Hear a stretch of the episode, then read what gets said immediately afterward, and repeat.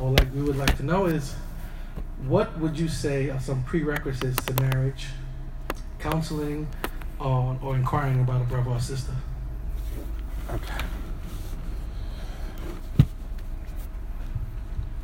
Alhamdulillahirobbilalamin, wa salatu wa salam ala ashrafil anbiya'i wal mursaleen wa ala alihi wa ashabihi ajma'in. Some of the prerequisites for marriage, I think it goes, number one, for yourself. And then, of course, if you have children.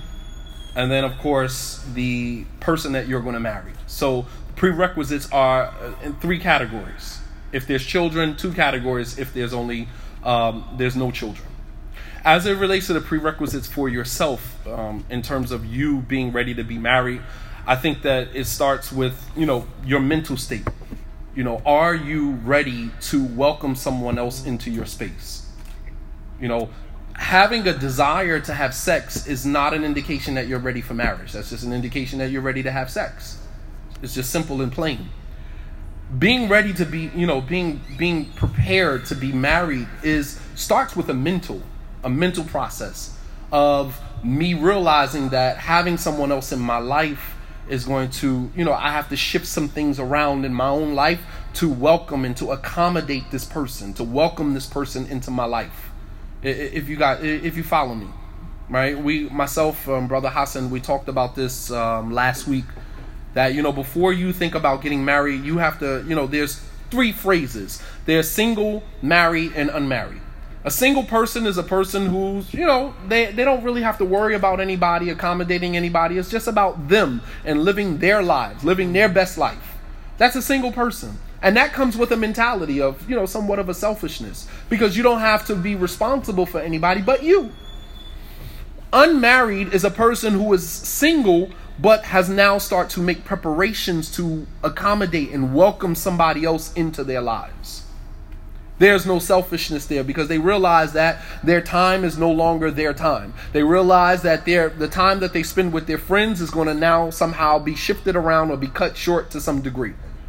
You know, a person who is single goes into marriage, they still want to live a single life. They still want to do the same things that they used to do when they were single. A person who is unmarried, when they go into a marriage, they're already prepared for whatever, you know, shifts in their schedule and in their lifestyle. They're already prepared for that.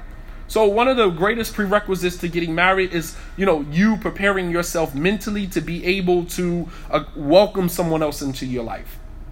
The second thing is being in a healthy emotional state. If you are recently out of a relationship, then I don't think that you're ready to process being in a relationship with someone else, because you still have emotions that have not been processed. Why did the marriage end? Why did the relationship get terminated? Why didn't the person do like this? Or why didn't the person do that? There's so many different questions, so much unprocessed, you know, emotions and information. And this is where baggage comes in.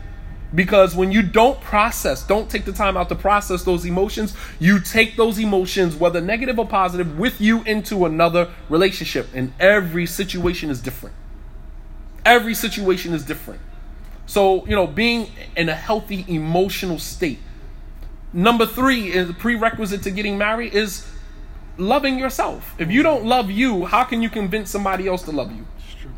You understand? Like, you cannot convince somebody, hey, love me, we're married, just love me. If the person looks at you and see, well, you don't love yourself, why would I love you? Like, you know, there's a question. Would you marry you? Would you marry you? Who you are right now in your life, would you marry you? If you say no, then why in the hell would you expect somebody else to marry you? You understand? Like, I mean, real talk. So it's important that, you know, the prerequisite to getting married as it relates to yourself is to, number one, are you willing to make the necessary accommodations to welcome someone into your life?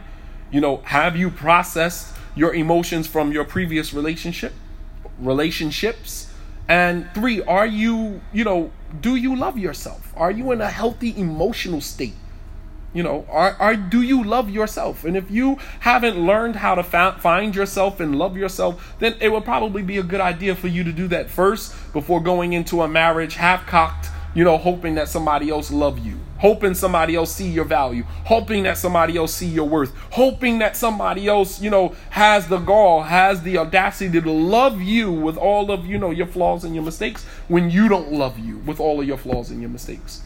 And then, of course, you know, the prerequisites for the other person is, does that person respect your boundaries? Does that person respect your values? Or does the person agree with you during the premarital sitting in hopes that you just hurry up and expedite the process and then try to change you once you get married? That's not love. Love is respecting me for who I am and my values and the things that are important to me. That is pure, genuine love. Not that I'm going to say, yeah, you know, and in the back of my mind, I know not, that's going to be a problem for me. Like, I was conducting a sit down between a brother and a sister last week. We were in Cincinnati and we were having singles, a mixer, you know, where the singles would kind of have sit downs with each other for a certain amount of, for, you know, a specified time, and then, you know, monitored, and then they would move on to another, more like speed dating, but, you know, in a Muslim halal environment. So one, this particular brother, this particular sister, she had on like the turban. She had her hijab wrapped up like a turban, and the brother sat down at the table with her. And I said, you know, let's just skip to the chase. I'm not one for wasting a whole bunch of time. I said, list three things, sister, that are important to you. And I want the brother to list three things that are important to him. And then you tell me, out of the three things that she mentioned as important to you, can you respect those things? If not, then we're wasting our time. So the first thing that she said was, one of the things that are important for me in a marriage is that he respects who I am. He respects me for who I am without trying to change me. I said, brother, do you understand that? I said, can you respect that? He said, yes. I said, you see the way her hijab is wrapped up right there? He said, yeah. I said, are you okay with that? Because in the back of your mind, if you say, she can wear that for right now, but once we get married, you got to change that. Then don't do it. Because the fact of the matter is that if she wears her hijab like that, she might not change that. That's not going to change. If you marry a woman and she wore her hijab like a turban, then that means that she's a little more liberal as it relates to the way she wears her hijab. You think you're going to come in, and because as men, sometimes we're self-deluded. We're into thinking like, I'm going to put her on the sunnah, right? I've heard it a million times. I actually used to be one of those people. You know, you're so into yourself, right? It's psychotic, honestly. That you think that I am such a good specimen of a Muslim that when I marry this sister, I'm going to put her on the deen. I'm going to change all of these things. The thing about it is that she may be on deen, but having her own experience with the deen. Just because you see her wearing a hijab wrapped up like a turban doesn't mean that she's not a practicing Muslim. That is the way that she is experiencing Islam. We are all imperfect, trying to have perfect experience with a perfect religion. Islam is perfect. We're not. We're imperfect. We're shattered, flawed from top to bottom. Have so many, you know, insecurities, immaturities, so many negative experiences that have contributed to who we are or who we think we are. And then we come in and we embrace Islam, this perfect religion, trying to find our way, trying to navigate our way. All imperfect human beings trying to have a healthy experience with a perfect religion.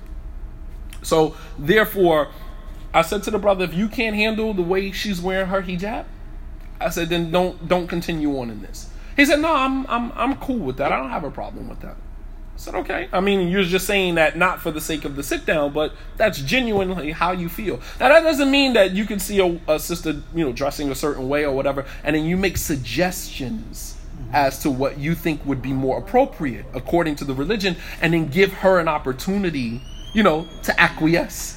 Give her an opportunity to say, you know what, I do find that is more appropriate. I do find that is actually from the sunnah, and I am going to work towards. Okay, alhamdulillah. That's a healthy interaction, but not that I don't like that. That's not my interpretation of the way a hijab should be worn, and you need to change that. Then just don't marry her. Go marry somebody else that wears a hijab that is according to the way that you like it. So, you know, the person coming into your marriage has to be able to respect your values, the things that you consider important, and not dismiss them by focusing on the things that, you know, they consider important. So I hate to kind of like drive, but there's so much. It's a very broad question, but I hope that answers the question. Definitely. That was great. in an era where, you know, everything is downplayed, you know, with social media, a lot of my listeners, especially the sisters, they always want to know how they can be empowered in the marriage process. A lot of brothers, you know, they come in, they want to lower diary, they don't want to pay the diary, they don't want to deal with the wakils, they want to just do the fly-by-night marriages, mm-hmm. backdoor marriages, and sisters are really dealing with a problem where they want to be respected, they want to feel like they're doing something, and even coming from a marriage. And sometimes brothers, when they have a sister who's coming from the marriage, they treat them like they're less than a human. Mm. Yeah. And they treat them like they shouldn't get a diarrhea. They treat them like, what are you doing actually for anything? So I want you to touch up on that, please, for the listeners, because a lot of sisters are hurting right now because they don't understand why, in Islam, why brothers are looking at them like, if I'm not a virgin, I'm not able to get anything. Mm, good question. Okay. So you guys are probably not going to like my response to this. Because my response to this is going to go deeper than the surface. The question is related to, why do sisters have to feel like there's some type of charity case when they come into a brother's life? Like he's doing basically her a favor, and then she doesn't have a right to ask for anything. She should just accept whatever's being handed to her, because, as you said, oh, you're not a virgin anyway. So, right. You know, and wallahu a'lam whether there are too many virgins in our communities left at any point. Right. But nonetheless, as it relates to the dowry, you know, sisters are asking for whatever. I was just in Cincinnati, and one of the sisters just said that $5,000 as a dowry. And one of the brothers at the table said $5,000 is too much for a dowry. And so one of the sisters said $5,000 is not enough for a dowry. You know what I mean? Because even if I wanted to make an exit, I wanted to get out of this relationship, $5,000 is not even enough to get out of the relationship. Mm. How do I leave? What do I leave with? Nothing? You married me. You know what I mean? Like, understand something in Islam. As the men, we are the ones that are marrying the women. They don't marry us. We marry them. You understand? They give their consent. We are the one that make the proposal. She doesn't make the proposal. The proposal comes from the man. You go to her father, her uncle, her grandfather, and you propose to him for his daughter, his granddaughter's hand in marriage. If you are the one that is the pursuit, you are the pursuer, you're going after this particular woman, why should you not feel obligated to give something if you are the one that is pursuing it? You the one that wanted to get married. You are the one that is pursuing her. Why do you feel so privileged that I can pursue something and I can get it without giving anything? That's a sense of entitlement based upon the environments that we live in as men. We live in a very chauvinistic, misogynistic society where men feel privileged to take from women whatever they want without giving anything in return. That's just what it is. Starting from our president, who just grabs women by the crotch. You understand? Like, and have to take no accountability for it. The fact that we still now have him as a president is living proof of the chauvinistic and misogynistic society that we live in. Because he feels privileged to grab women by the... Yeah, I just grab them by the crotch. Said it publicly. There was no accountability for his comment, and he takes no accountability for his actions. That within itself speaks volumes, and it trickles down into our social society. So here we are, Muslim men who are pursuing women for our benefit. We're not marrying women for their benefit. Believe it or not, a woman can go years without having a desire for sex, without having, you know, a desire to be in a relationship with a man. They can go years without it. I have family members, aunts that haven't been married in 30 years and have no desire and is a good church-going woman. You understand? Has no desire to be with a man. Her ex-husband cheated on her, left her, and she's been grappling with that ever since. She invested her time and energy into the church, and that's it. She has no desire to be with a man. But men cannot go that long without a woman. You understand? So we need them more than they necessarily need us. And as a result of that, you know, I think that we should pay like we weigh, but, you know, yeah. No, you're fine. You're fine. So I mean, you know, it's important that, you know, and then of course, let me take it a step further. Mm-hmm. With African Americans, I think that we feel that African American women are not entitled mm-hmm. to a dowry, or not entitled to a high dowry, because of how we view them. How we view them in terms of culture. Because if we were going after, and I know brothers with all, you know, with all due respect, I know brothers who are married to women who are not African American, foreigners, whether Arabs or other than that, and they paid whatever the father asked. Because it was something about this Arab woman or this foreign woman that he was marrying that he saw value in this woman, that he would be willing to sacrifice, borrow, beg, get it from however he gets it, and pay it to that father. But the African American woman asked for $2,500, $2,000. We want to give her $500, and then I'll pay you as we go along. Man, this is what you think this is. This ain't Walmart. You just come and put something on layaway and pay as you go. Like, what do you think this is? This is a woman who has value. And no matter if she asks for $10,000 for a dowry, that doesn't define her worth as a woman. But it does for you as a man, because men only spend their money where they feel that it's value. Go look at it. You want to know what a man considers important? Go look at where he spends his money. You want to see what a man considers important? Go look at where he spends his money. You have men who money is taken out of their account on a monthly basis or bi-weekly basis for their children, and they have a problem with it. Why do you have a $200? You get, you know, $1,200, $1,250 every 2 weeks. $250 of that is taken directly out of your check for your 2 children or 1 child, and you still have an issue with it. $250, and you got an issue with that? I mean, you know, it just, if you want to see what a man values, look at where he puts his money at. You know, and I just think that culturally, as African Americans, I think that we don't see worth in black women. We don't. And that could be because that's the way society has depicted them.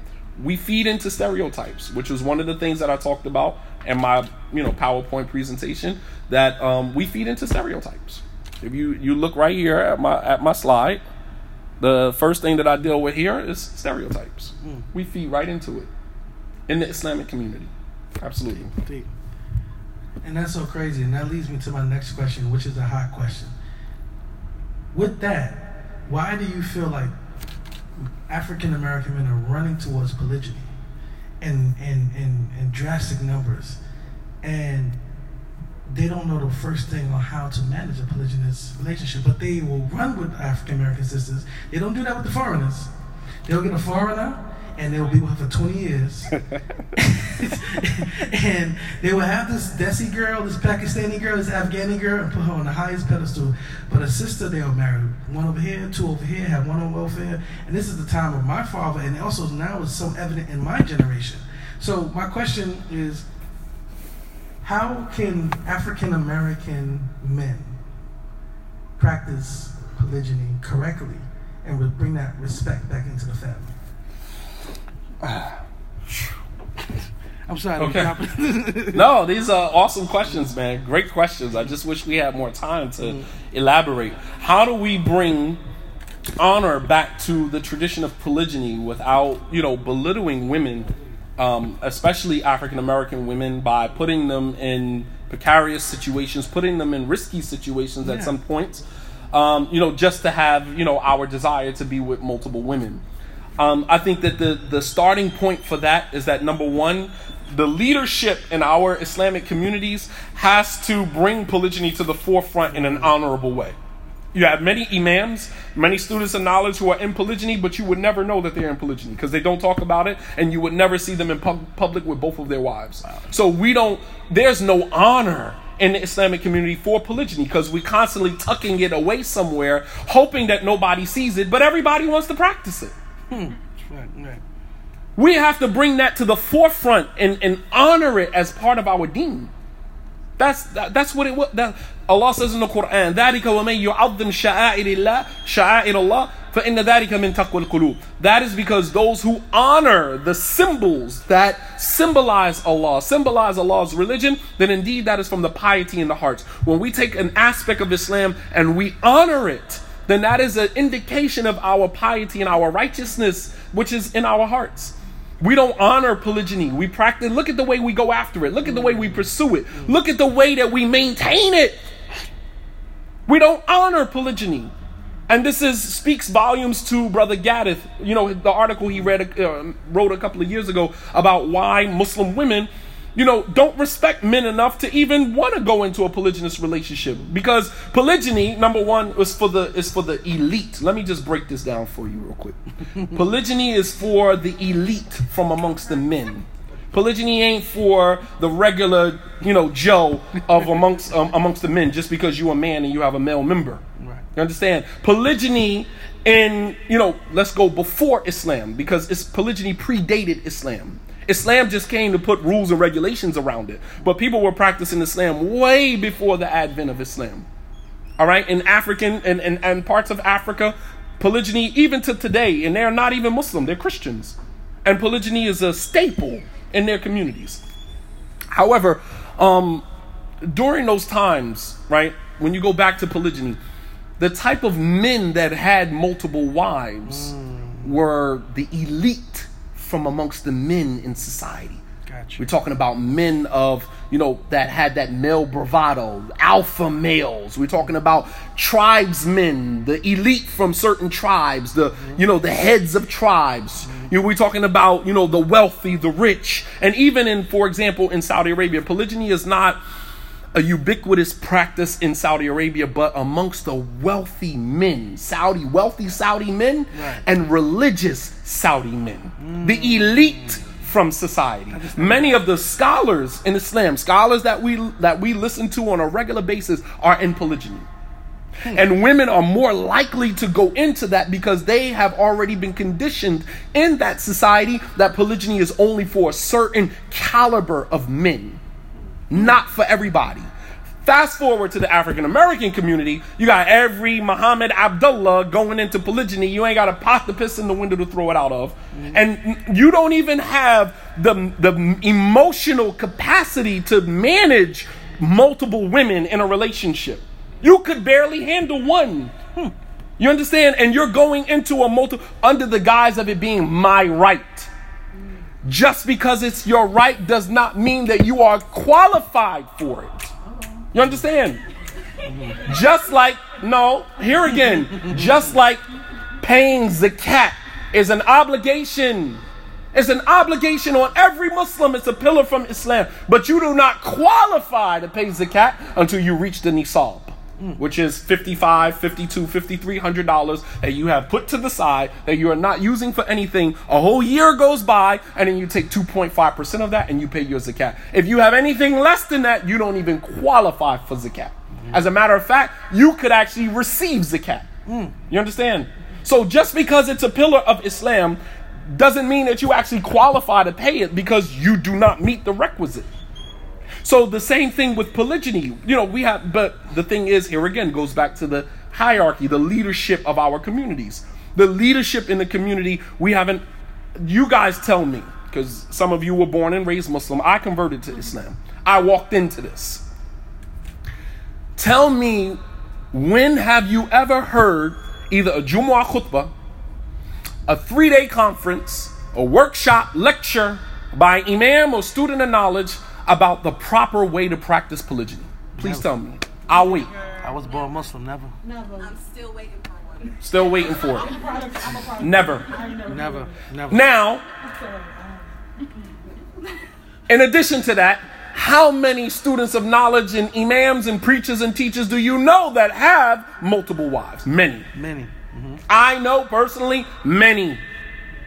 Not one of them has ever spoken about. Now, let me do you another one. How many imams, students of knowledge, and preachers and teachers do you know that are in polygyny that you have actually seen them out in public in a polygynous lifestyle that has honored polygyny, that made people say, wow? A few. Only a few. And that was overseas in Africa. Wasn't in America. That was in Africa, not even in America. Yeah. I personally have never seen it. Yeah. Out of all the imams that I know, out of all the students and knowledge that I know that have multiple wives, I have never once seen any of them in public with both of their families, with all of their families, not on the Eid or otherwise, that made others see polygyny and represent it in an honorable way. Never. Meanwhile, you got every Abdullah, Muhammad, Sharif trying to practice polygyny. You understand? So, you know, it's important that, you know, if we are going to practice polygyny, first of all, it has to be honored. It has to be held to a higher standard. Polygyny has now become equivalent to or tantamount to having a side chick. That's what it has become. Real talk. You have a side chick. You have a mistress. Look at the way brothers pursue it. Mm-hmm. I'm married to my wife. I want to take a second wife. I've never said anything about it to her. Never prepped her for it. Never had any conversation. We've never gone to any lectures because there is no lectures. We've never sat down and listened to a lecture because there is no lectures. But only Shadeed Muhammad. But you're not allowed to listen to him anyway because he's a stray, right? So then what happens is, the woman is at a point where she's like, you know, no, I'm not for it. And so you end up and you go out and you do it anyway. Don't tell her anything. You got a whole family somewhere else in a remote corner of the city that your first wife don't even know about. You married her. She's pregnant, carrying your child. How dishonorable is that? Not just to your family, to your wife, to yourself, but to polygyny itself, because everybody's looking at that you're doing that under the guise of polygyny. You're doing it. You didn't say, I'm just doing this. This ain't polygyny. Because it's not. If we want to be honest, it's not polygyny. Even when sisters bring me, oh, my husband went and married this sister and I didn't find out about it until I walked into a masjid. Sister, that's not polygyny. I'm not going to validate that. It's not polygyny. Every marriage that the Prophet ﷺ had was done in public. Every single one of them. There is not one marriage the Prophet ﷺ had that only one or two companions knew about was some side marriage. Every single marriage the Prophet ﷺ had, we know about. It was documented, recorded, memorized, details, even down to what the Prophet had on at that time and what he served as a walima after it was over. Everything detailed. And here today, you have brothers who will marry second wives and say, well, I don't have to tell my first wife. It's not from the sunnah to tell my... Well, guess what, genius? It is from the sunnah to marry in public. Mm-hmm. Not to get married at your man's house. Mm-hmm. Not to get married on the, you know, on the A train. You're going from downtown to uptown. Oh. By the time you hit 125th Street, you married. Or FaceTime. On FaceTime, DMs, and the rest of it. Tell me that's from the sunnah. That's not, what do you mean that's not from the sunnah to tell your wife that you're going to marry a whole nother woman, a whole nother family? Allah forbid she has children. Allah forbid she has an STD. And then you bring that back home to your first wife. And then we say that this is polygyny. You gotta be kidding me. This is not the religion that I signed up for. I'm sorry. That's not Islam. And so if we're going to honor polygyny, if we're going to practice it, then we have to honor it.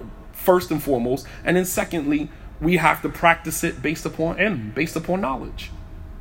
How do you have all of these brothers going into polygyny and know absolutely nothing about how the Prophet ﷺ managed his families? We're talking about a man who was married at one particular time to 9 women at one time. And all of these marriages was documented, recorded, and authentic narrations that we have and on our bookshelves that we don't read anything about. Ask the average brother that is in polygyny, how many books have you read on polygyny from cover to cover? And you will hear, I sat in this lecture. You ain't sitting no lectures about polygyny because ain't nobody doing lectures about polygyny. Don't tell me you sat in a lecture or you heard this person or that person talking about because no one talks about it. So, you know, we have to honor it, number one, the way that it's supposed to be honored, and number two, with knowledge. If we're going to practice it, then let's do it the right way. Let's do it based upon knowledge. all the technicalities that's important, because you're talking about merging two families together, blended families. Here we go. Here again. But this is what I wanted to say. Allahu A'lam. Alhamdulillah. We needed that. I needed that, you know, because so many times younger guys my age, you know, I'm in polygyny. And I look at me, they're like, Hassan, man, when are you going to take your next wife? He doesn't even have one. Like, they want to live vicariously through you. Vicariously through you, yes. When are you going to get married? So we live in this facade of this. We live in this place where we don't see reality, and we don't want to do things correctly. Because the premise of polygyny is having a mistress, just having another woman that you can have sex with, right. And it's like, dude, this is a whole family that I am responsible for. Even if it's just her by herself, it's somebody that I am responsible for in front of Allah Subhanahu wa Taala. This is not just me saying I want to marry you, you, and you, and you, and let's get the nikah and the dowries and the walis and let's get it over with. And I'm just smashing, you know, for lack of a better term, smashing four women. That's not what it's about. It's not. You're talking about a whole human being that you have brought under your authority that you are responsible for in front of Allah Subhanahu wa Ta'ala. Yeah, and a lot of them, they get in not even thinking. Like, they're going into trying to get as much as they can get out of the system. You know, some men look at polygyny as an extension of wealth, of their wealth. So they want to get a sister that has good credit or has a nice bank account or who's in school or pursuing some type of PhD, or so they can make themselves like, look at my other wife, she does this, look at my other wife, she does this. So it's not even about them wanting to raise empires and families like it was supposed to be. No, there's no respect on it. And that leads me to my last question. And I know you've been here for a while, I don't want to hold you too long. And this is a very personal question for me because I was married for 10 years and then I got a divorce. And one of the biggest mistakes, I think, I didn't take my time. It was ego, like, you want a divorce? I'm Haji Hassan. You know who I am? I'm done. You know? And so many times we take years to get married, but we take seconds to divorce. We don't put the right steps in place when trying to work out a marriage. Now, I would like to ask you, what are the proper steps when a couple are having a disagreement, a problem, they think they're about to jump off the roof and leave? How can we take our times? You know, like in Allah, put steps in place for marriage. You have to go see the family, the wakil, you gotta get the diary. It's some steps and procedures. But with divorce, it just seems like, I'm done, I want a cooler, or I'm gonna talak you, and then I'm gonna go get another sister. How can we change that? What's some steps we can do to change that? Okay, awesome question. I love these questions. Okay, so there is actually a process to divorce in Islam. It's not just we don't follow it. Here again, I just think that putting the best construction on it and just saying, not saying that brothers just disregard the rules and regulations and guidelines of Islam. I just think that we're ignorant. We don't know them. You know, we don't know them. So what is the process in Islam before it gets to divorce? There's one verse in the Quran where Allah subhanahu wa ta'ala says that, you know, if you fear marital discord on the part of your wife, then, you know, to boycott them, فَهْجُرُهُنَّ فِي الْمَضَاجِعِ, to boycott them in the home. That doesn't mean pack your stuff and leave, you know. Although in some instances, if the household is toxic, that might be something that is encouraged until to give you guys some space to kind of reconcile whatever it is you're going through. But normally the boycott of the woman is only in the home, in the bedroom. Madja, which is the bed. Boycott them in the bed, meaning to refuse, you know, normal intimate relations with your wife until she abandons whatever behavior that has created that. Now, mind you, if there's no normalcy in your intimacy, then she doesn't really care anyway. We don't have sex anyway. When you boycott my bed, big deal. We don't have sex anyway. And when it is, you know, it's not as fantastic as you think it is anyway. Right. You boycotting the bed doesn't really matter. It's not impactful. Unlike when the Prophet ﷺ boycotted his wives for 29 days. And when he came back, the first house he started with was Aisha's. And when he walked into Aisha's house, she said, I thought you were going to boycott us for 30 days. He said, for a month. He said, I did. He said, this month just so happens to be 29 days. And Aisha said, I know, because I was counting every single day. You understand? So that means that the relationship, the intimacy between them him cutting that off was impactful because it was there. It had meaning to it. But when you don't have that type of relationship with your wife, you say, well, I'm leaving. She's like, all right, let me help you pack your bags, dude. Right. You leaving, so what? Big deal. You know, I'm already emotionally detached from you anyway, so it doesn't really matter. So establishing that, you know, so Allah subhanahu wa ta'ala says to boycott them. And of course, then there's the verse of striking them. But we know that the Prophet sallallahu alaihi wasallam never struck any of his wives. So although the command or although the allowance is there in the Quran, just as the allowance for every other thing, but not every allowance is something that is encouraged. Polygyny is an allowance, but polygyny is not encouraged in Islam. There is no encouragement for a man to take multiple wives in Islam. The allowance is there for those who feel that they can meet the requisites and they can do it, but it's not something that is encouraged. So not every allowance, what is called a rukhsa in Arabic, not every allowance is something that is encouraged. Divorce is an allowance, but divorce is not encouraged. Right. The Prophet ﷺ said, "Akrahu ma ahallallah huwa talaq." That the most hated thing, abghadu halali ilallahi talaq. The most hated thing that Allah made halal is divorce. So although divorce is an allowance, it is not something that is encouraged. So not every allowance is encouraged. So while the allowance to, you know, to discipline the wife, you know, to that point, understand who the initial address of the Quran was. Who were the initial recipients of the Quran? Arabs. And in Arab culture, they beat their women. Even right now, to this day, beating, physical discipline of women in certain Arab cultures, it is ubiquitous across the board. So Allah subhanahu wa ta'ala, rather than remove it completely and have a knee-jerk reaction from them because of something that is being eradicated from their culture, Allah allowed it, but then put stipulations around it that made it almost impossible. The Prophet ﷺ said that if you're going to, you know, strike a woman, then don't strike her in the face, and don't strike her with something that is so hard that it leaves a mark. You should strike her with something that is as light as a feather. Then what's the sense in striking? If you're going to allow me to do it, but then put all of these restrictions on, it's like, all right, you tell your daughter, all right, you got your license, you can drive the car, but don't drive after 4, don't drive unless you got this, don't drive unless you got that, don't drive unless your mother's in the car with you. It's like, well, basically what you're saying is I can't drive. Right. You understand? So that's exactly the way that, you know, why that is left there in the Quran. And it creates so much controversy, but I mean, it's really simple. And then, of course, you know, Allah says in the Quran that if you fear marital discord or you fear a separation, then bring a party from her family, party from his family, you know, arbitrators from her family, from his family. And if they want reconciliation, then Allah will grant them reconciliation. So you have boycotting them in the home, you have the physical discipline, you have, you know, bringing arbiters from his family, from her family. Of course, and then you have patience. I mean, you have so many different Islamic guidelines before you actually get to divorce. And then even after divorce is pronounced, you have 3 menstrual cycles or 3 months if the menstrual cycle is irregular or she doesn't have a menstrual cycle at all. Then you have 3 months or 3 menstrual cycles to reconcile that situation. So you can see that although divorce is allowed in Islam, there are so many requisites that have to be, you know, in place before you actually jump to the divorce.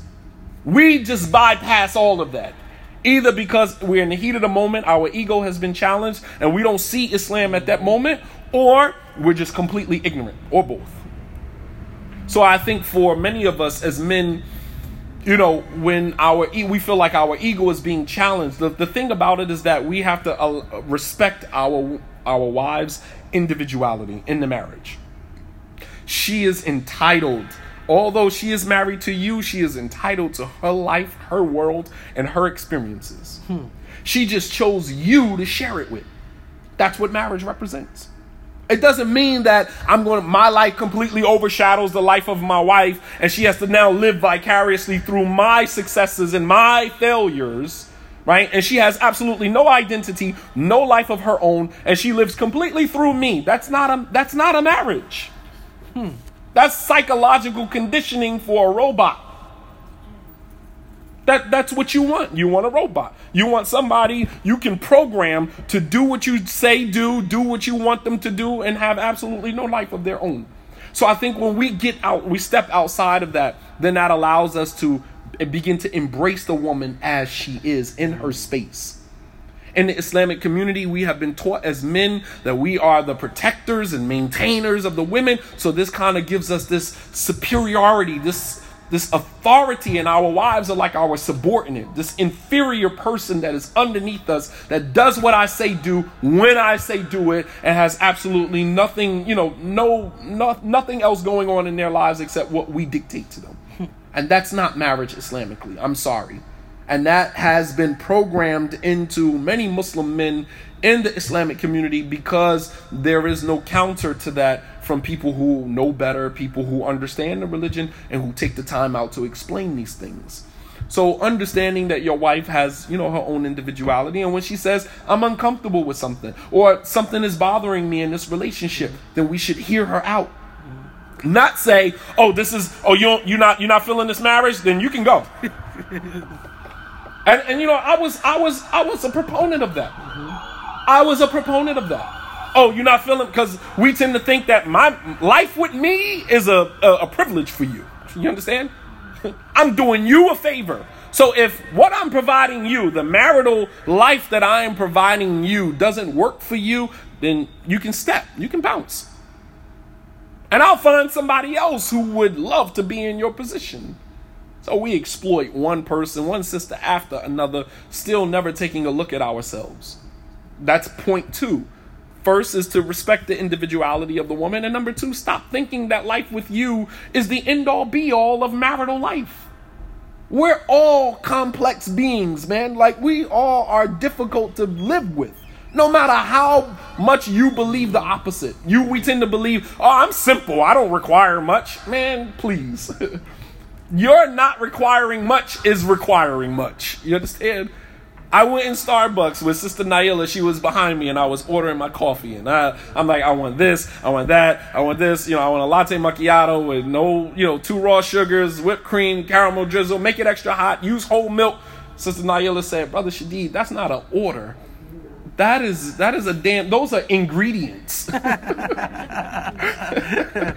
She said, that's not an order. She said, poor girl behind the counter, man, that got to take your order. And in our minds, we believe that that's simple. That's a simple request. But your simple request to somebody else with all of the issues they got going on might not be as simple as you think it is. Mm-hmm. We are not the easiest people to live with.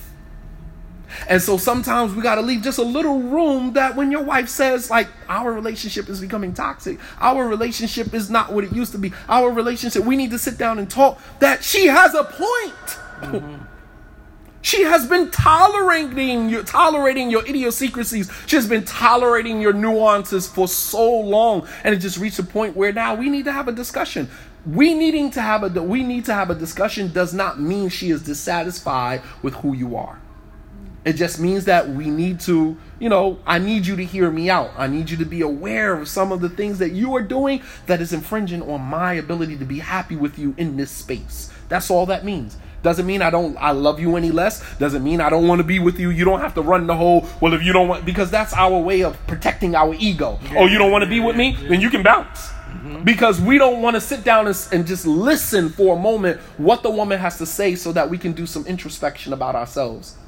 We're just so, it's narcissistic, believe it or not. Mm-hmm. Very narcissistic. So, I think that, we have to leave room that, the complaints that our spouse has with us, that there's some valid points to that. Yeah. And not use divorce as a way of circumventing you taking a look at yourself. I don't want to look at myself, so I'll just constantly say, well, if this situation is not working for you, then you can bounce. And we do that, to protect ourselves. And then we end up forfeiting something that could have been great. Could have been great. Only to protect our egos. And then, of course, if your wife asks for a khula, you don't always have to acquiesce. You can say, listen, I'll give you a month. If you still want a khula after a month, then I'll grant it. Because then that's ample time for you to reconcile your issue, for you to look deeply within yourself to say whether you really want it. But what we do is, you want a khula? You're granted. Here again, to protect our ego. Right. Because the thought of a woman rejecting us is something that we cannot tolerate.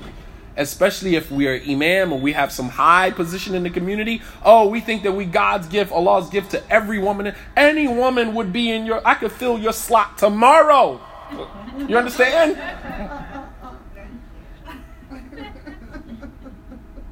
Don't ever get to thinking that you're irreplaceable. You understand? That's the mentality that we have as men. We tend to think, especially, I'm Shadeed Muhammad. I can have any woman I want. Die, go. You're not satisfied with the situation, goodbye. Mm-hmm. Also, we don't take a look at ourselves. And all we have to do sometimes is just sit back and hear the person out.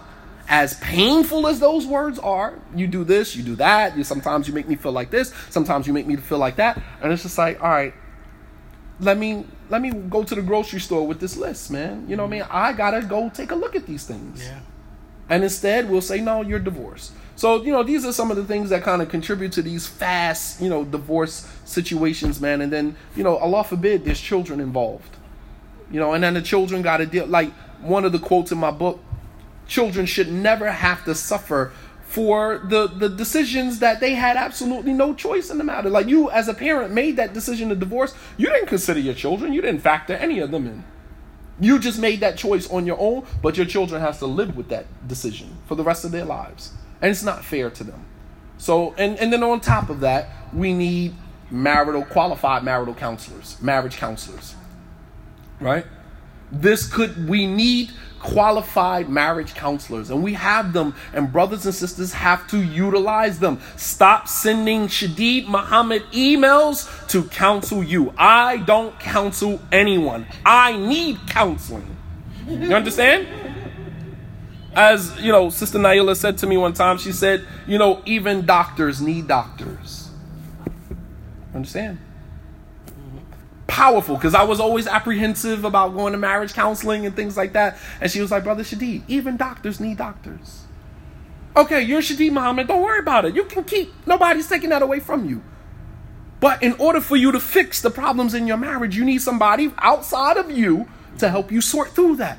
That doesn't take anything away from you. You can still, be in your mind whoever you believe you are.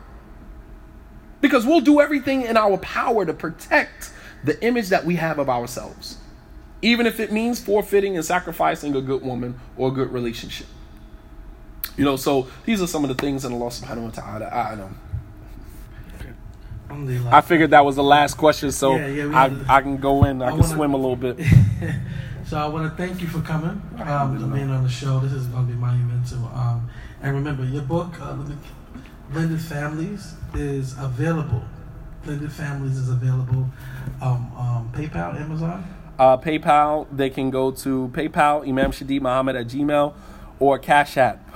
Cash App sign Shadeed Imrodha, Rawadh. And be sure to leave your shipping address so it can be shipped to you. Absolutely. I'm going to get my copy today before I leave. My phone just cut off. Definitely, things are cutting off. I definitely need my Blended Families book. But alhamdulillah, thank you. I'm going to look at this video and definitely take my notes. Inshallah ta'ala, send me a link where I can post that so everybody else can benefit. Absolutely. And we just want to thank you. And hopefully this is going to be beneficial for everybody that follows. And we got to restore respect back in our communities. And you touched upon a lot of good things. And I guarantee you, a lot of my listeners, a lot of the men be like, oh, you're going to see Shadeed Muhammad? Oh, man, my wife, all she do is watch him. And you know what I'm saying? So, alhamdulillah, this can get another perspective of what you do. I try to be as balanced as possible. Yeah. I mean, like, I obviously incline towards the women because there are vulnerable ones in our community. The Prophet ﷺ swore by Allah, he said, I swear by Allah to retrieve the rights of the two most vulnerable people in our community, orphans and women. Mm-hmm. They are the two most, and I'm saying stepchildren and women. These are two of the most vulnerable elements in our communities. Stepchildren, woman goes into a marriage with, the ex-husband's children. Those children are vulnerable. She's a hopeless romantic trying to develop a relationship with this new man, and her children are vulnerable. And then, of course, the women are vulnerable because there are no fathers. A lot of our sisters convert to Islam. Their fathers are either deceased, fathers are either non-Muslims, or fathers are either non-existent. and they convert to Islam, or those who, you know, are in Islam, and there's no male presence. So they are vulnerable. That's the only way that a brother would be able to marry a sister over the phone, is that she's vulnerable. And with vulnerability, you know, comes susceptibility. She's susceptible to whatever, you know, situation she puts herself in. So, you know, for women to be, you know, more cautious, you know, in approaching these situations, you know, always lead. Even if you don't have, you know, a brother or father or wali, never go at a man by yourself. Stop thinking, self-deluded into thinking, I'm a grown woman, I can handle this. And then before you know it, you grown woman, you sending naked pics of yourself. Before you know it, you're being intimate with the man. And then after, it's like, nah, I got what I needed. I don't think marriage going to work out between us. And now all men ain't good. You're tired of Muslim men. But you put yourself in that vulnerable situation. Stop doing that to yourself. A brother approaches, and you can do the process of elimination. If a brother approaches and he does not ask you for your wali's number or your brother's number or a male member of your family's number, then automatically you already know what he's about. You automatically do the process of elimination. You ain't got to entertain that. If a brother doesn't say, hey, you know, I'm interested in you. Can I have your father's number or your brother's number or any male member of your family's number?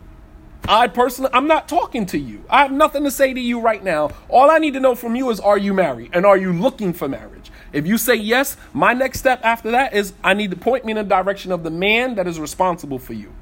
Because I need him to know what I need from you. You don't understand that because you emotionally compromise. You paying attention to my looks. You paying attention to, you know, my family situation. You're compromised. So you don't hear me when I say I can't deal with a woman like this, or I'm not going to be able to tolerate. You don't hear that. You just say, okay, inshallah, brother. Right? And then after we get married, it's like, but I told you at the very beginning that I didn't want to. You didn't hear any of that. Because you already emotionally compromised. But your father, he ain't emotionally compromised. He hears everything I'm saying to you. And when your father conveys to you my sentiments, you are not going to be emotionally compromised because that's your father. And you're going to hear him clearly. Don't go into this marriage with this man, you know, with this nonsense that you used to do at the house. How you talk back to me. He ain't going to tolerate that. You hear him clear. But when it's just me and you talking, when it's just a man and a woman talking, she don't hear anything. All she hears is, I'm getting married soon. Let's fast forward through this whole process. This is just formality. I'm getting married soon. And then once you get married, then the person that you really are comes out.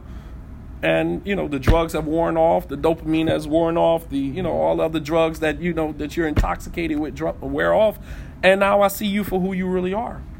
So, you know, the important thing in that situation, man, for sisters, man, don't put yourselves in a situation to become emotionally compromised. And don't entertain a brother who does not ask, does not lead with asking you for the man that is responsible for you. That's the honorable way. I mean, that's one of the telltale signs that this guy, you know, might be on to something. He might be about something. He went about it the right way from the very beginning. Let's go for it. What if the sister and her father have a very difficult relationship? Maybe her father is not like very open to like a certain brother's coming, you know, to inquire about his daughter. Because I know people who have like a very the relationship, you know, with them and their father is very complicated. Right. You know, so they feel like they want to screen a brother out before bringing him to, you know, her father. And right. I think so what about if the relationship between the woman and her father or her male guardian is, you know, is strained, and he doesn't, you know, put her values first, and, you know, he goes about the situation the way that he wants to go about it? What do you do in that situation? If there's another male member of the family that you can get, because all you're trying to do is to vet this brother. That's all you're doing at this point. You haven't made any commitments to anybody. You're just vetting him. You're just trying to see if he's somebody that you're willing to go to the next phase of this with. And, you know, if you can't get your father to do that because of his own, you know, his own situation, then try to find another male member, maybe the imam of the masjid. And sometimes it might just help to send Shadeed Muhammad an email.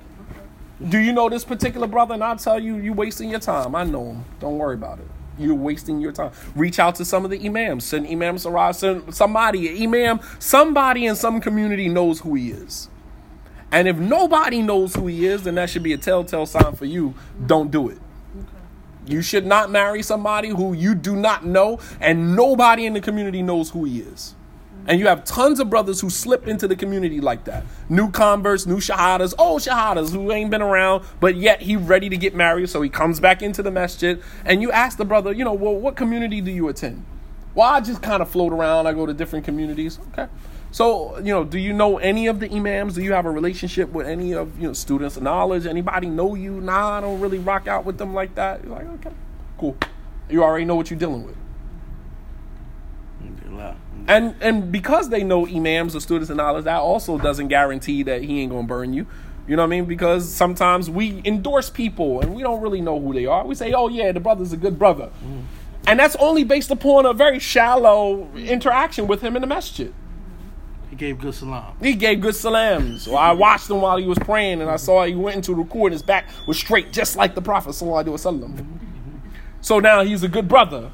And then we endorse people based upon that. I don't endorse nobody. Mm-hmm. I tell you what I know about the person, allow you to come to your own conclusion. Right. I don't endorse anybody because you don't know who people are. You don't. Mm-hmm. Umar heard a man saying that, oh, such and such is trustworthy.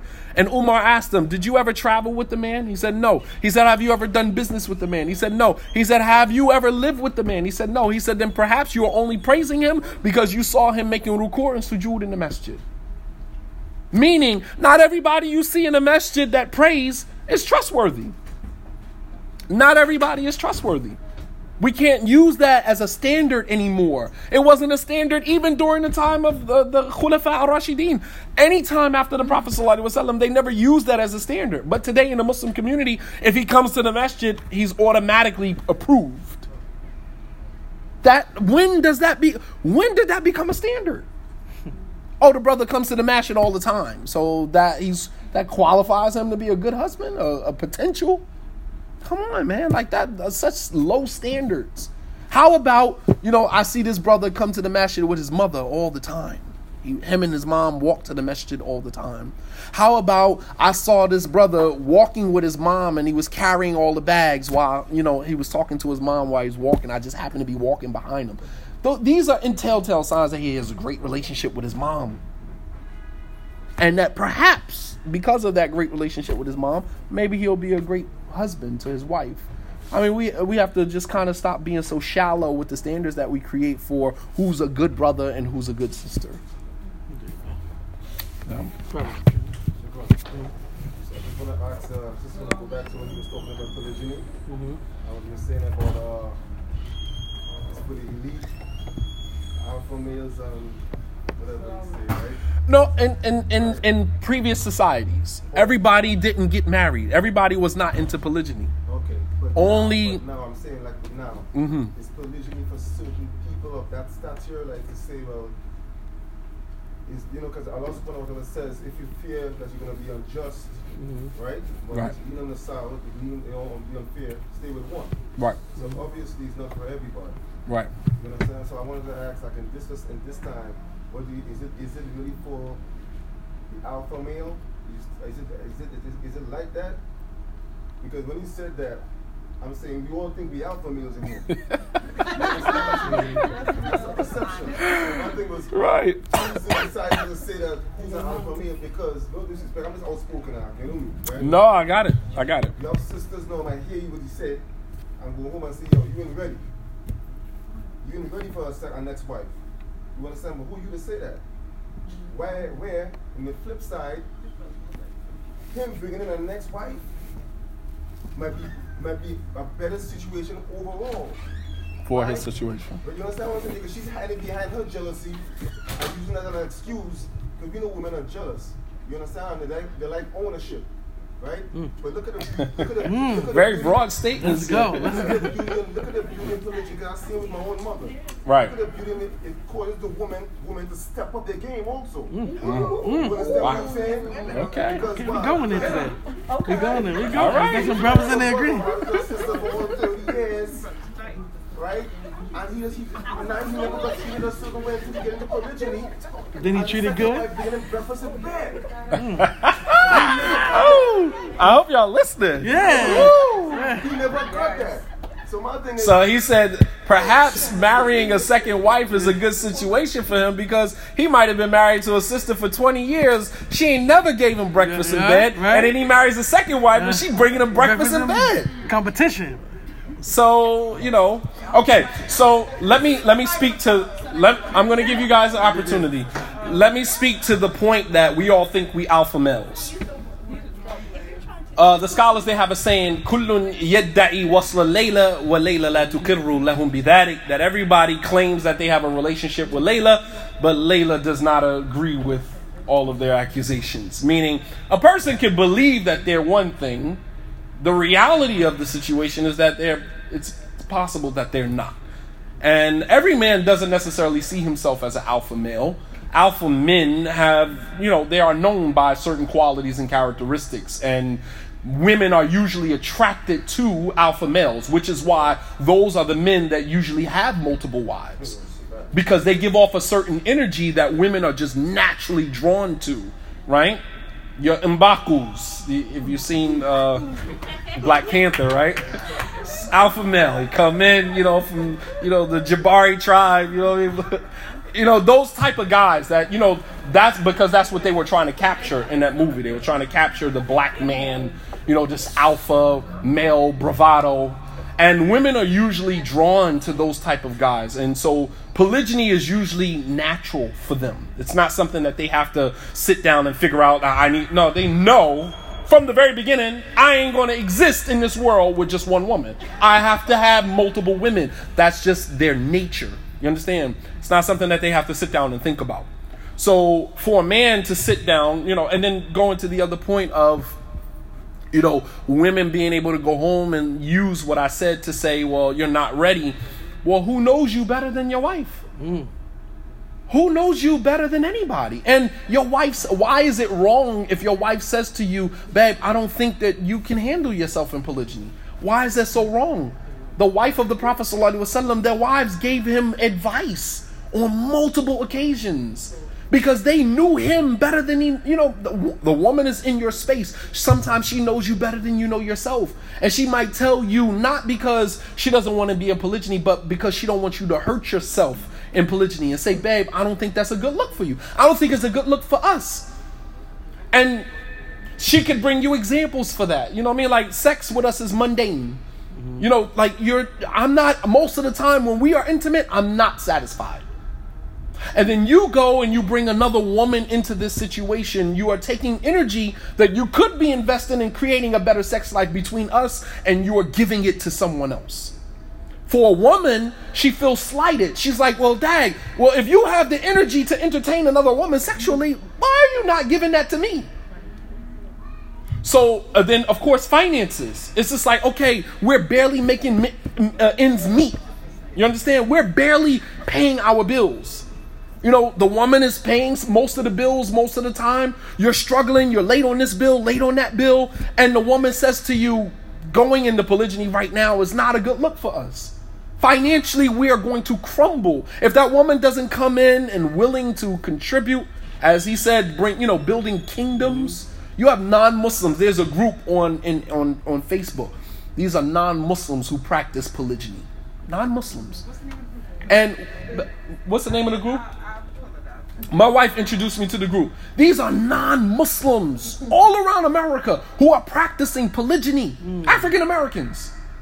But they're doing it to build foundations. They're building kingdoms. When you listen to their conversations, their comments, you know, he's like, you know, the first wife is like, okay, if my husband marries another woman, what is she bringing to the table in terms of finances? How are we going to build this empire?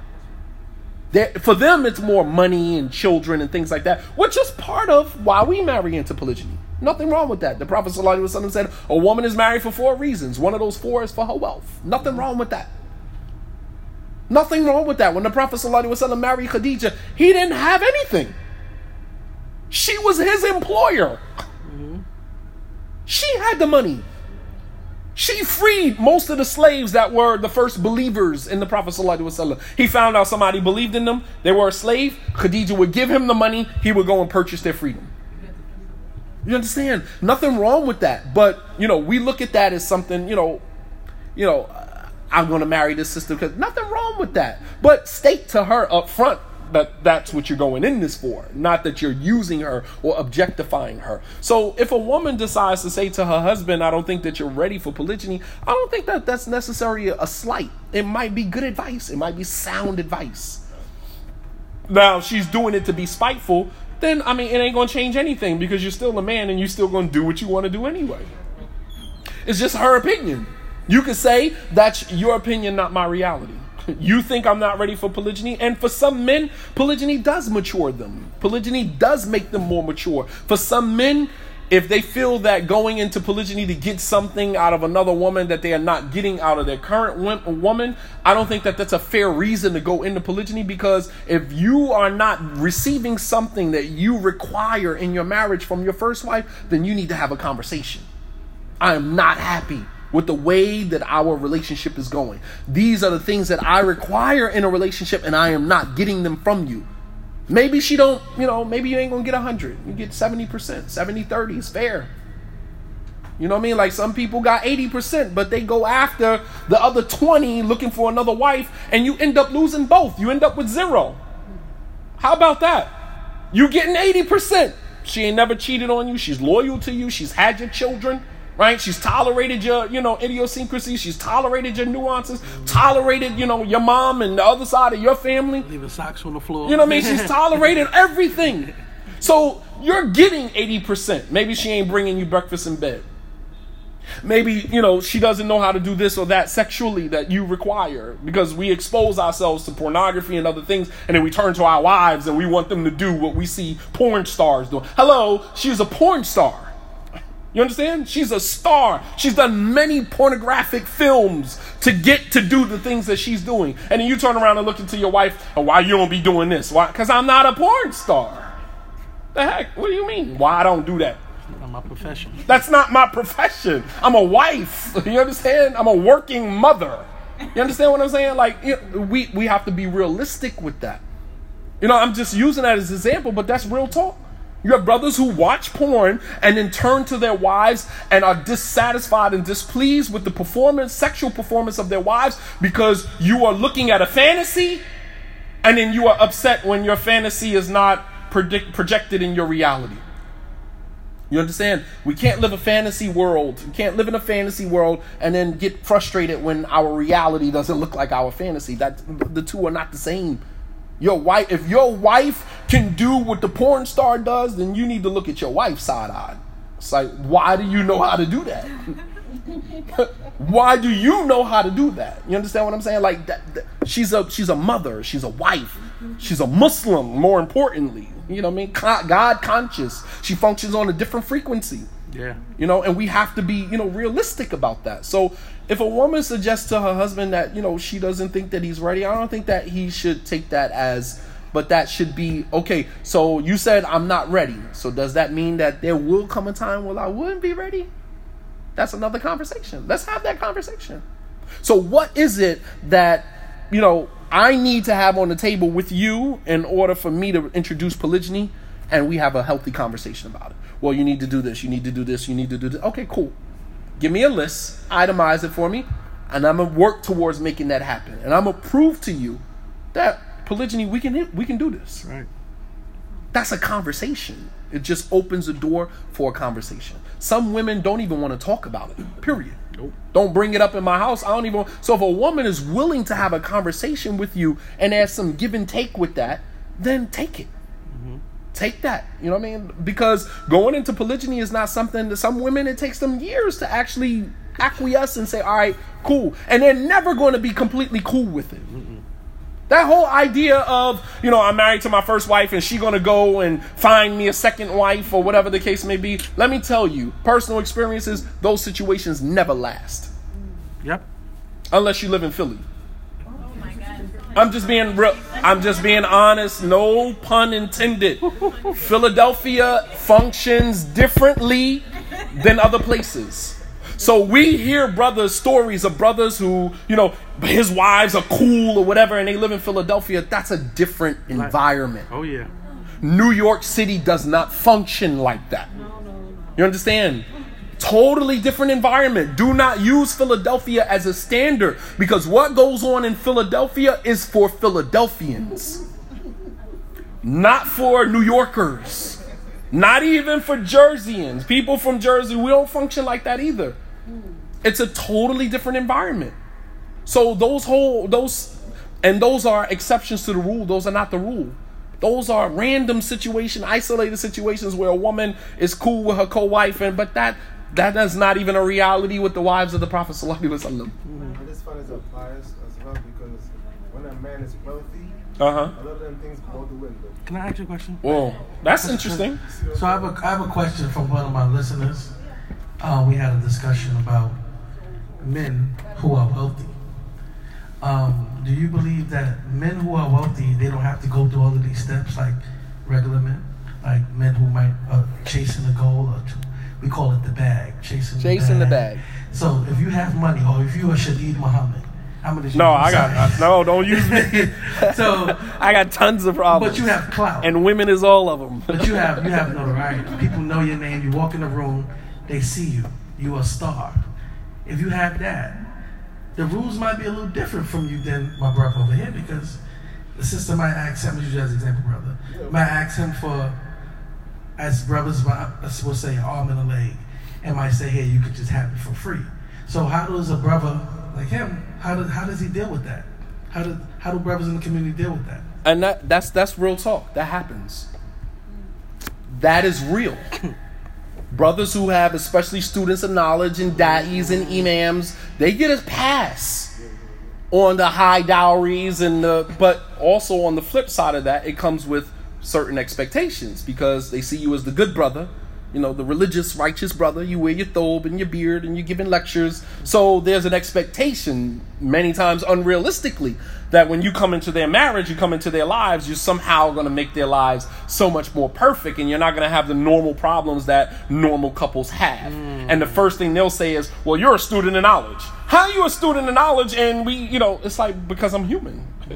But they don't see that. All they see is you're a student of knowledge, you're a da'i, and they will be willing to marry into situations that on a normal basis she wouldn't marry. Brother has two wives. He's struggling, making ends meet, and he has to sit down with a sister, and she will readily marry into that situation, knowing daggone well if it was somebody else, she wouldn't. So there is a double standard when it comes to people in positions of power and authority and things like that. Yes, those things do happen. And brothers who have money as well. Mm-hmm. Sisters will be willing to marry into a situation. She, in a normal instance, she ain't checking for nobody in polygyny. But let a brother come along and, one of his wives drive a Mercedes, let the other one live in a nice home. And he's like, I'm checking for a third wife. It's like, okay, here's my Wali number. You all game. Mm-hmm. You know what I mean? It's all good, because there's a certain level of comfort and security that you believe you're going to get from. And the same thing with a da'i and an imam. There's a certain level of comfort. We are safe. Women don't marry people in my position because they actually want to be with me. They actually don't even know who I am. Mm. I represent safe. He's not going to hurt me. He's not going to take advantage of me, because he fears Allah. In their minds, he represents what is safe. And it's an exploitation of people like me, because it's like, I don't necessarily represent safe. You know what I mean? I'm trying to protect myself from you. You understand? I'm trying to make sure that I'm safe from you.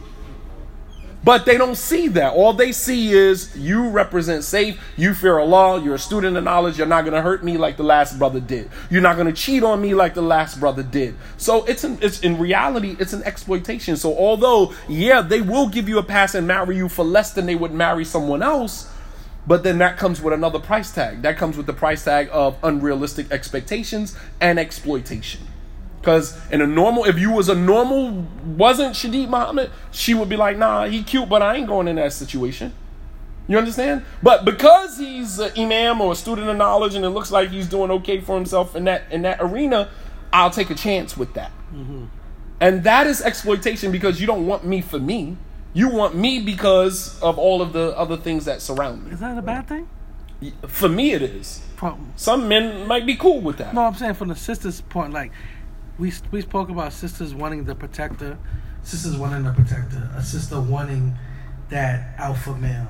So if they're chasing that, the elite, man, is that bad? It's only bad if she doesn't clarify, if she's not transparent about that from the beginning. Mm. When you are, because I might be going into this situation because I'm really looking for love, but you just really looking for financial security. So now I'm coming in with one set of expectations. You are coming in with another set of expectations. Neither one of us have talked about it. Neither one of us has been transparent about it. And then when we're not receiving what we came into this for, now it's frustration and resentment. It's almost like, and I actually, there's a chapter in here, in this book called Unrealistic, well, not here, but in my PowerPoint presentation, Unrealistic Expectations. All right. And that is, we kind of bypass that. Actually, it is in here. There's a narration of one of the Sahaba, Jabir ibn Abdullah. The Prophet asked him, did you get married? He said, yes. The Prophet asked him, did you marry a matron or did you marry a virgin? He said, I married a matron. And the Prophet asked him, why? Why didn't you just marry a virgin? He said, because my father died and left behind 9 sisters. I have 9 sisters. And I didn't want to marry a young virgin who was immature, you know, and wouldn't been able to help me with them. So he led with what he needed from her. He consciously selected a matron because he needed help raising his siblings. So if you are transparent from the beginning about why you are in this, brother, I'm struggling, you know, financially, and I'm not going to lie to you. Although I find you attractive, although I find your deen, you know, solid, right, I do need financial security. Right. And she should lead with that from the door so that she is very clear and upfront with him about what she expects from him. Because he might marry her, and although he's financially stable, he might be thinking she's good. So he's not spending on her. And she's getting frustrated as the day goes by because she's wondering, why is he not spending on me? Because he has it. So they're having 2 different experiences in the same marriage. And it leads to frustration, which leads to resentment, which eventually begins to chip away at the cohesion of the marriage. So it's a problem only when you don't state it up front, what you're looking for from this person, what you are expecting from this person. But when you go in and, you know, she's pursuing financial security, he's pursuing love, and she's not getting financial security because, you know, therefore she's not giving love. And so therefore he's not receiving love. So he's not giving financial security. Then the marriage goes haywire. You see how that circle works? She goes in looking for financial security. And she's only going to give the love. She's only going to be more lovable once she's receiving what she needs. Exactly. Because that's what ticks her boxes. That's what makes her, you know, function in the marriage. He's not giving money because he doesn't feel love from her. So each one of them is tugging on their end, trying to, you know, maintain their position. Meanwhile, they're getting frustrated as the days go by because no one was transparent about what they required in that situation. Oh, the sisters, you wanted to comment to his? I have a question. Yeah. What if a sister's not able to pay back the dowry after she requests a quarter? What happens with that? If a sister is not able to pay back the dowry and she requests the khula, the validity of the khula is not contingent on returning the dowry. Meaning once he says you're granted the khula is granted. And the dowry that she has to repay to him becomes a debt, like any other debt. You owe him and you got to pay that. You can pay it in this life or you can pay it in the hereafter. It's up to you. But the khula still stands. Because the validity of the khula, why is the khula granted Islamically? Because of an urgency, which is why the idda period of the khula is so short. It's only a month, 1 menstrual cycle, because of the urgency to separate these two. It's not like the divorce, the idda period of the divorce, which is a long stretch of time. We're talking about 3 months, 90 days before you guys can finalize your separation. Whereas with a khula, it's immediate. Number 1, the separation is retroactive. The moment he says you are granted the khula, you guys have to separate your homes immediately. There is no time to, you know, give me a week or 2 and let me move my stuff out. The moment he grants the khula, it has to happen. Based upon the hadith where the woman came to the Prophet ﷺ and said, I asked my husband for a khula. The Prophet ﷺ said, well, perform your idda period in the house of this particular blind man. You don't even do your idda period in his home. The separation is immediate because of the urgency of the situation. So a man cannot say, the khula is not valid because you didn't give me my dowry back. because it would defeat the whole purpose of the urgency of the khula. The khula was instituted because it is an immediate separation or annulment of the marriage. And it is not contingent on the woman giving back her dowry. And I personally don't even know why a man would ask for the dowry back unless it's just being petty. And they're king petty all day long. Wow. I want my dowry back. But brothers need to understand that, and this is why when the sister said, I'm asking for $5,000 for a dowry, because that's my exit. If I have to get out of this situation, what do I do? And in many instances, brothers want the sister to give up her home, give up her apartment, and move in with him. That's a vulnerability. On top of children she's bringing with her, which is another vulnerability. They are the most vulnerable of our community. And then to ask for $5,000 for a dowry, we consider that as being too much, excessive. What does she do when you, at any point, you decide she has no security? What does she do when you decide one day, I don't want to be married to you no more? You're divorced. Pack your stuff. You got to go. Or I'm packing my stuff and I'm leaving. What security does she have? None. Absolutely.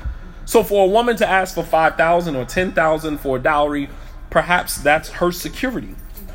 And if a man is willing to pay that, then perhaps he would be willing to stay. You know what I mean? If you ain't paid nothing for a dowry, then you will leave the situation with the quickness.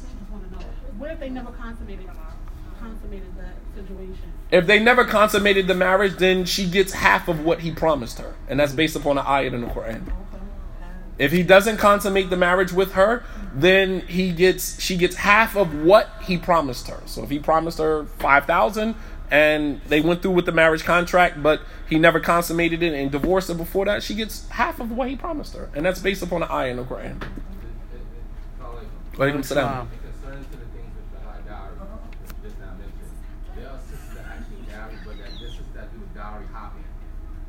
Sisters that do dowry hopping. Is that a thing in New York? He's one of my ad-lib listeners. Very controversial. Oh, let him talk. Say it again. That is a thing where sisters will, have a dowry, and there are, men have problems and women have problems. So a sister's like, I don't know how to take it. She just won't leave anyway, and then she goes to another brother and gets a high dowry from him. So what is that dynamic? This is not only me. A sister actually even mentioned that when I was doing something. She was something that does happen. I don't know. I've never heard about that. That's new for me. I've never heard that. He's asking about sisters who are going from brother to brother, getting high dowries, and then divorcing them quickly, going to another brother, getting high dowries, right? Cooler queens. And they call them cooler queens. Are you serious? That's a thing here? No, I've never heard of that. I don't know if it's a Philly thing. I don't know if it's a... I've never heard that in Philly. I've spent a lot of time in Philly. I've never... Well, the thing is, with brothers from Philly, they ain't giving $5,000 for a dowry anyway. So that ain't happening. I don't know. But I have a question, one more question. I know you'll be pushing it, but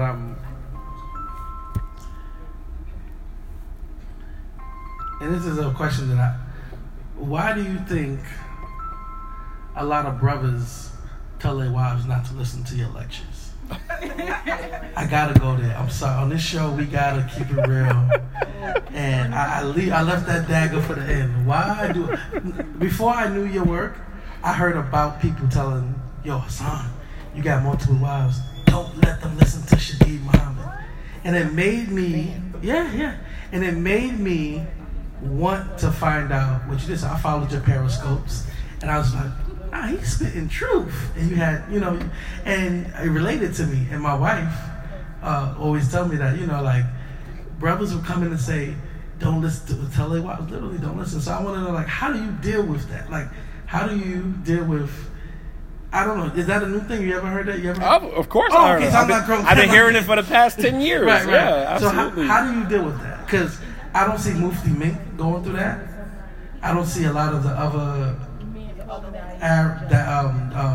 Arab or Pakistani, or even leaders of African descent. They don't really go through that. Do you think it's like an African-American thing that you're going through? Do you think it's the not knowing? Like, what do you think it comes from? I mean, it's very hard to answer that question without being pretentious. Oh, yeah. Like, you know what I mean? Like, I can't. I gotta have the off camera conversation. I can say what I believe it is. You know what I'm saying? Like, I leave you guys to be the judge. I mean, because in everybody's mind, I'm pretty sure that they've heard people say that. Don't listen to him. Don't take from him or whatever.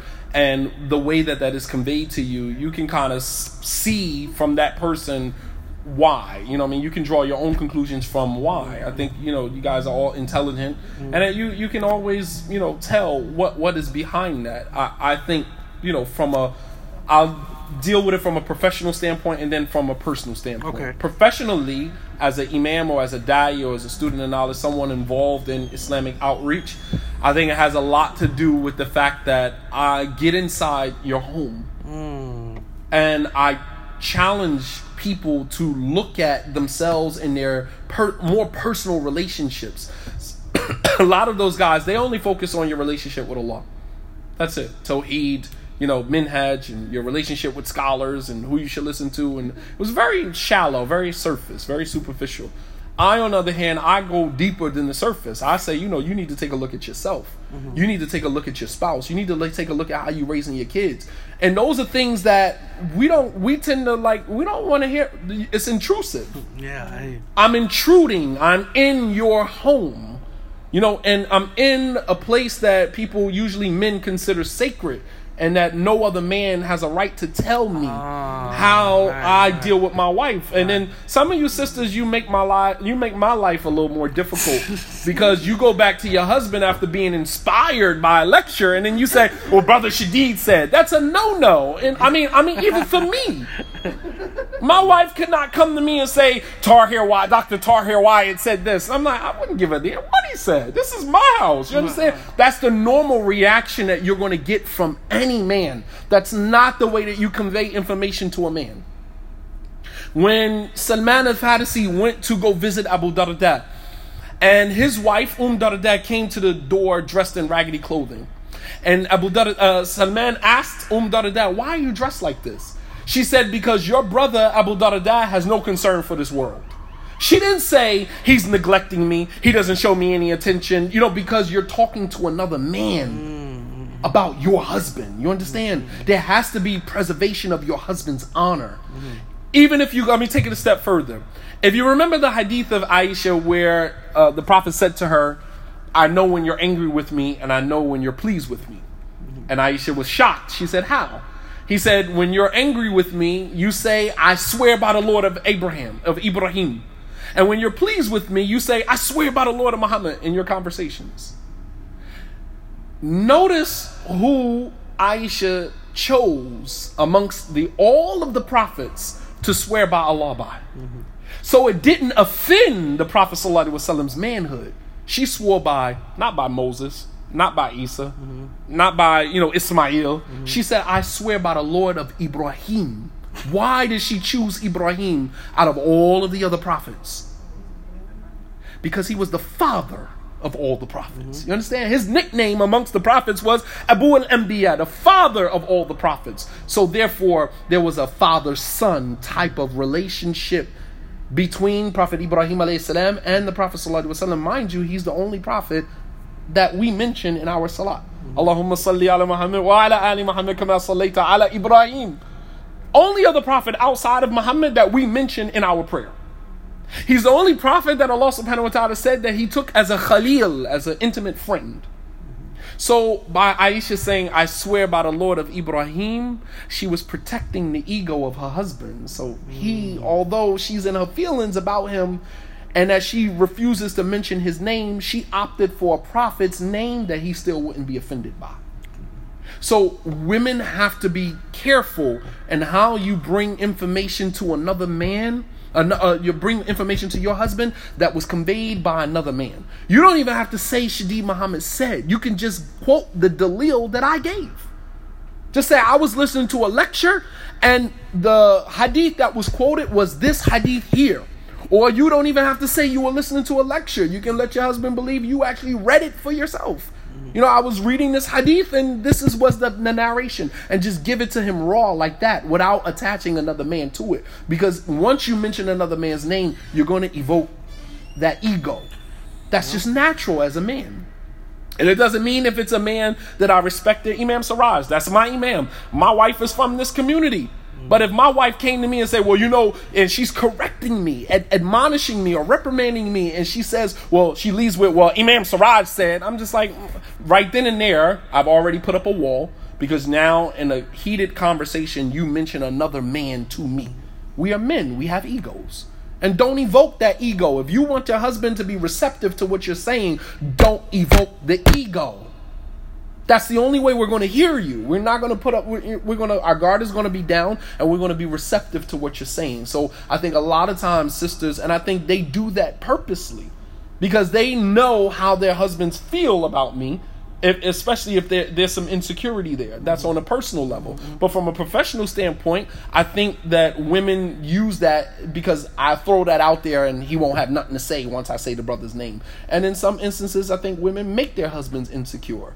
You know, I mean, how am I supposed to walk away? How am I as a man supposed to walk away knowing that when I leave the home, you turn on a YouTube video with this particular brother out of all the other speakers out there, this particular brother? And I mean, it could be genuine that you are interested, you are inspired by the information, but don't forget to factor in that men are men. And we look at, you know, what our wives is looking at, another man that our wives is looking at. You know, I'm, you know, not insecure, but I get in my feelings when my wife say, you know, Idris Elba did that. I'm just like, what? So you and the dark skinned dudes? Like, that's what it is? So then what you marry me for? I'm not even your type. You understand what I'm saying? Like, you start getting in your feelings a little bit. You know what I mean? And we joke about that all the time. But at the same token, you still have to, as a woman, be careful. Go ahead. What you say, Shane? It's the way. I don't like to go there. I don't like to go there. I mean, I'm secure in who I am. I don't want to come off pretentious or come off arrogant, because that's all that feeds into the stigma that has already been placed on me. But also, But that light skin privilege, or the privilege of, you know, coming, you know, looking how I look, that definitely plays a factor in it, without a doubt. Mm-hmm. That definitely, and I mean, that has a lot to do with your own that's I said, personal insecurities. You know, and if you are insecure as a man when your wife listens to Shadeed Muhammad, then convey that. Say, you know what, babe, you know, I'm like a little in my feelings. And when I say that to my wife, she said, well, you know, you and your feelings about Idris Elba. And I'm just like, you know, a little bit. You know, women are into the dark-skinned guys. And my wife is like, she there to stroke me. He don't got nothing on you, babe. You know, blah, blah, blah. And she reinforces that. You understand? And that's what we need at that moment. But we can't be vulnerable. We can't say, you know, when you, I can't lie to you, babe. When I see that you listening to dude all the time, I'm a little in my feelings, and give her the opportunity to reaffirm, like, nah, babe, like, please, he ain't even my type. The only type I see is you. You understand? And then that reaffirms that ego fuck. You understand? We need it. But just say, I'm in my feelings a little bit when I see you watching dude. You know what I mean? Like, that makes me a little uncomfortable. Get the knowledge that you need from him, but it still makes me and give her an opportunity to, you know, to reaffirm that. And something I did. My wife, she was an avid Imam Siraj listener, right? Mm-hmm. So what I did was I sat at the feet of Imam Siraj. I put my ego aside and I learned from Imam Siraj, and I started to even talk like him when I talked to her, and I picked up his swag. So I was like, you know, like you have to do little pause, you know, lick the lips. What you do, and she's like, look at you talking like an Imam, and that's how you make it fun. You gotta learn how to use your use it fun. You know what I'm saying? Right, and you know, like she's like, oh, he talking like, you know, like Mount Siraj, you know. And even when I look at your lectures and I see, you know, I'm like, man, okay, say it like that, or but I don't say the Quran like that, you know. So we gotta take the ego down amongst the brothers, and the hate amongst the brothers, and try to learn from one another. Because we all got something we can learn from. Last question, and we have to wrap up because we got to get ready for Asa, inshallah. Hakeem. Going on what you had, like, just now said, in a way, like, you know, when I speak to sisters, I tell them, like, a person can say something, and if they watch your video, I think it's not necessarily because of their knowledge base. I think it's because that person actually likes it. But because they actually like it, yeah, but when you say that, then it's like, all right, well, they ain't really listening to your knowledge. You know what I mean? Yeah. And I'm gonna be honest with you. A lot of the sisters who do listen to me, you can see improvements in the way that they carry themselves. So it's not just they're infatuated with a look. They are actually learning. And I think that, you know, as African Americans, we have to give our women a little bit more respect to believe that these women, some of whom can have any man they want. They don't have to sit and stare at a screen and lust over a person in front of a TV screen. Like, we got to give them a little bit more credit than that. You know what I mean? Like, that to say that a woman would sit there and lust over a man on a screen. Obviously, the sensationalization of it does add to that. It's sensationalized. People say, like, oh, I'm used to seeing you on, you know, Periscope or whatever, and I'm seeing you in the nostalgia. Like, it's only because of the culture of, you know, sensationalization that we have created with being on. You know, I was given Pal Talk before there was such thing as, and nobody ever said, oh, I heard you on Pal Talk and now I'm seeing you in person. You understand what I'm saying? Like, there was none of that. But with the creation of Instagram, you know, Periscope and these, you know, it comes with a degree of sensationalization that makes the person look bigger than what they really are. No, but this is what I'm saying. I'm not saying that you don't have knowledge. I'm not saying that you don't do that. But what I just now said, sisters actually confirm stuff like that. When they say stuff like that. Business. Like, why do you care?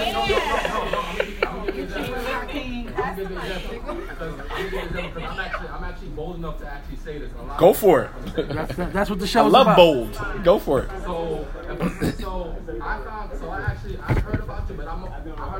mostly found out about you because a sister was like, excuse my bad. A sister was like, I like Shadeed Muhammad. He's my boo. Oh shit! And the sister told me, sisters be following you around and stuff like that. So when sister, who following me around? No, I'm Wallahi. So that's how I found out about you. So when I actually heard out about that, and you know, being on social media, a brother can put up. It'll be different if sisters talked about other brothers with knowledge. But a brother can put up something, and a sister will debate him all day. You can say the same thing after it, and they listen to you. So that's not a thing of them taking truth. It's a thing of a personality worship type thing. Mm. Can we respond to that? Please. Inshallah. First, as it relates to nature, men have a nature that is lustful. So they see, and then, you know, they pursue. A woman has a different nature. We're not lustful. So if a woman is looking at a man and she likes him, you know, she's watching his videos, she likes him. She likes what she hears first. She's getting some type of benefit from that first. And then her like of him follows. Oh, he's easy to look at. He's this, he's that. So that just confirms what they're already hearing. So it has a lot to do with nature. So while men are looking at it, they're looking at it from one, you know, perspective that, oh, the sisters are listening to him because they like him. When in reality, sisters like him because they are listening to him. So good point. Because they're learning, they're getting benefit. And that's a ball that's dropped among the men because y'all can do it too. But they don't fortify themselves and become knowledgeable and add value to the lives of the woman. So if she's not receiving value from the average Joe, you know, or the average Muhammad, if she's not receiving value from the average Muhammad, and she's getting value from a person on YouTube, and this person has, you know, within 3 months, she has learned how to live from this person. And she's been married to a brother for 10 years, and he, you know, still trying to teach her Kuhu Allahu Ahad, the meaning of it, then we have a bigger problem. So it has a lot to do with nature. Go ahead. You know, I'll let the other sisters, there's other sisters, and they want to kind of... Okay, go ahead. So let them give my opportunity. Go ahead, let the sisters. No, we good? No, anybody else? Anybody else? Okay, go ahead. There you go. Go ahead. I do understand what this is saying, because like that's sort of like what game is. Like if a guy has game and he's I'm just as an example. I do understand that, but what I'm saying is that's how I actually was first introduced to you, because women saying they like the way you look. So women or one woman? No, more than one woman. Oh. So can we say that is a minority and not necessarily a majority? I don't know if it's a minority. I don't know if it's a majority. But what I'm saying is that if people put knowledge out there with evidence, right? And if the person doesn't take that, and if you say it, that appears that a person is not being truthful in what they're not. Well, the thing is that if a sister listens to her husband say something and doesn't necessarily take it from him, and then go and listen to me or any other imam and then take it from him, and it's like, well, I was saying the same thing to you. Why wouldn't you listen to me? It's a conflict as it relates to the communication. Not necessarily that your wife doesn't respect you enough to take it from you, but in order for anybody to hear you, they have to be heard. So perhaps you are saying something to your wife, and it might be right according to Islam, but you haven't heard her out. So it's a block there. You're talking, she's talking, she's not hearing you because you haven't heard her. So she can go and listen to a lecture and receive it differently from somebody who she's sitting there listening to, because there's a rapport even with her sitting there listening to a lecture. There's a rapport there. And another thing to keep in mind, delivery is everything. And Shadeed Muhammad has something that a lot of brothers need to work on. I say you don't have. He has charisma.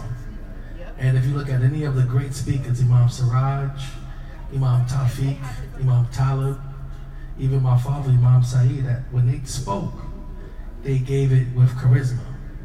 And it resonated with the people, not to indulge the women, but you want the message to be sweet. Even in the Quran, it's sweet. In the name of Allah, the most gracious, the most merciful, the message is sweet.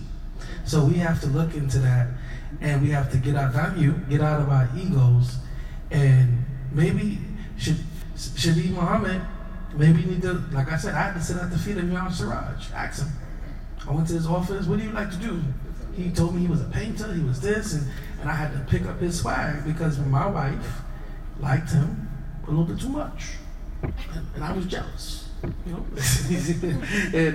But in all actuality, we have to get over, and if what you say, and then if they don't listen, and they go to Shadeed Muhammad, and he's saying the same thing, it's a blessing for you. It's no stress for you. You're like, look, there it is. The point was validated. Yeah. Whether or not it came from you or not. I mean, sometimes it's the same thing happens to me. All the time. I mean, my wife doesn't see me as Shadeed Muhammad. I'm not Shadeed Muhammad in my house. We get into arguments and debates all the time, and she'll go back and research something that, and she might even bring it to me from somebody. I know you don't want to hear who said this, but this person said it, and I'm just like, all right, cool. What was the delil? All right, the ayah he mentioned or the hadith that he mentioned. And I'm like, all right, cool. It doesn't have to necessarily come from me as long as she got it. As long as she got it. Sure. Imam Shafi'i said that I wish that everybody had knowledge so nobody would attribute anything to me. Don't say I told. Like, I want everybody. I want knowledge to be at everyone's beck. So you don't have to say you heard it from me, you got it. You don't have to quote me. Just quote the information that I gave. You know, it's not about, you know, you getting it from me. And I know that could be frustrating as a man, that you tell your wife something and she just totally dismisses it. And then she goes in here. But then for you as a man, you're like, well, I told you. You know what I mean? Like, that's one of those moments. And you're just happy that she got it. Whether she got it from you or she got it from somebody else, it's cool. You guys have been great. We can continue. Yes, we could do this all day long. Yes. So but I really have to go there. Alhamdulillah. No, this was awesome, man. Awesome. Remember, share the video. It is what it is. Episode 20 with Shadeed Muhammad. It's been a great day. We will pick up next week, Monday through Friday at 7 p.m. Please purchase his book. I will put the details in the description. I'm about getting my copy today, and we will have copies the information on the blog, inshallah. So, Shadeed, thank you so much. No, my pleasure, man. Alhamdulillah. Special thanks to Masha Taco for allowing this to happen. It is what it is. Assalamu alaikum.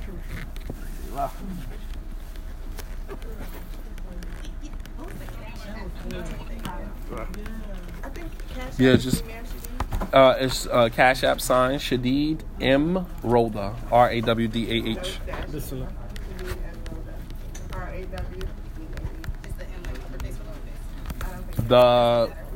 I'm not sure. Behind the scenes of Shadeed Muhammad and Muhammad Hassan. Alhamdulillah. Allahu Akbar. Jazakallah khair, man, for conversation, man. I think it was very necessary.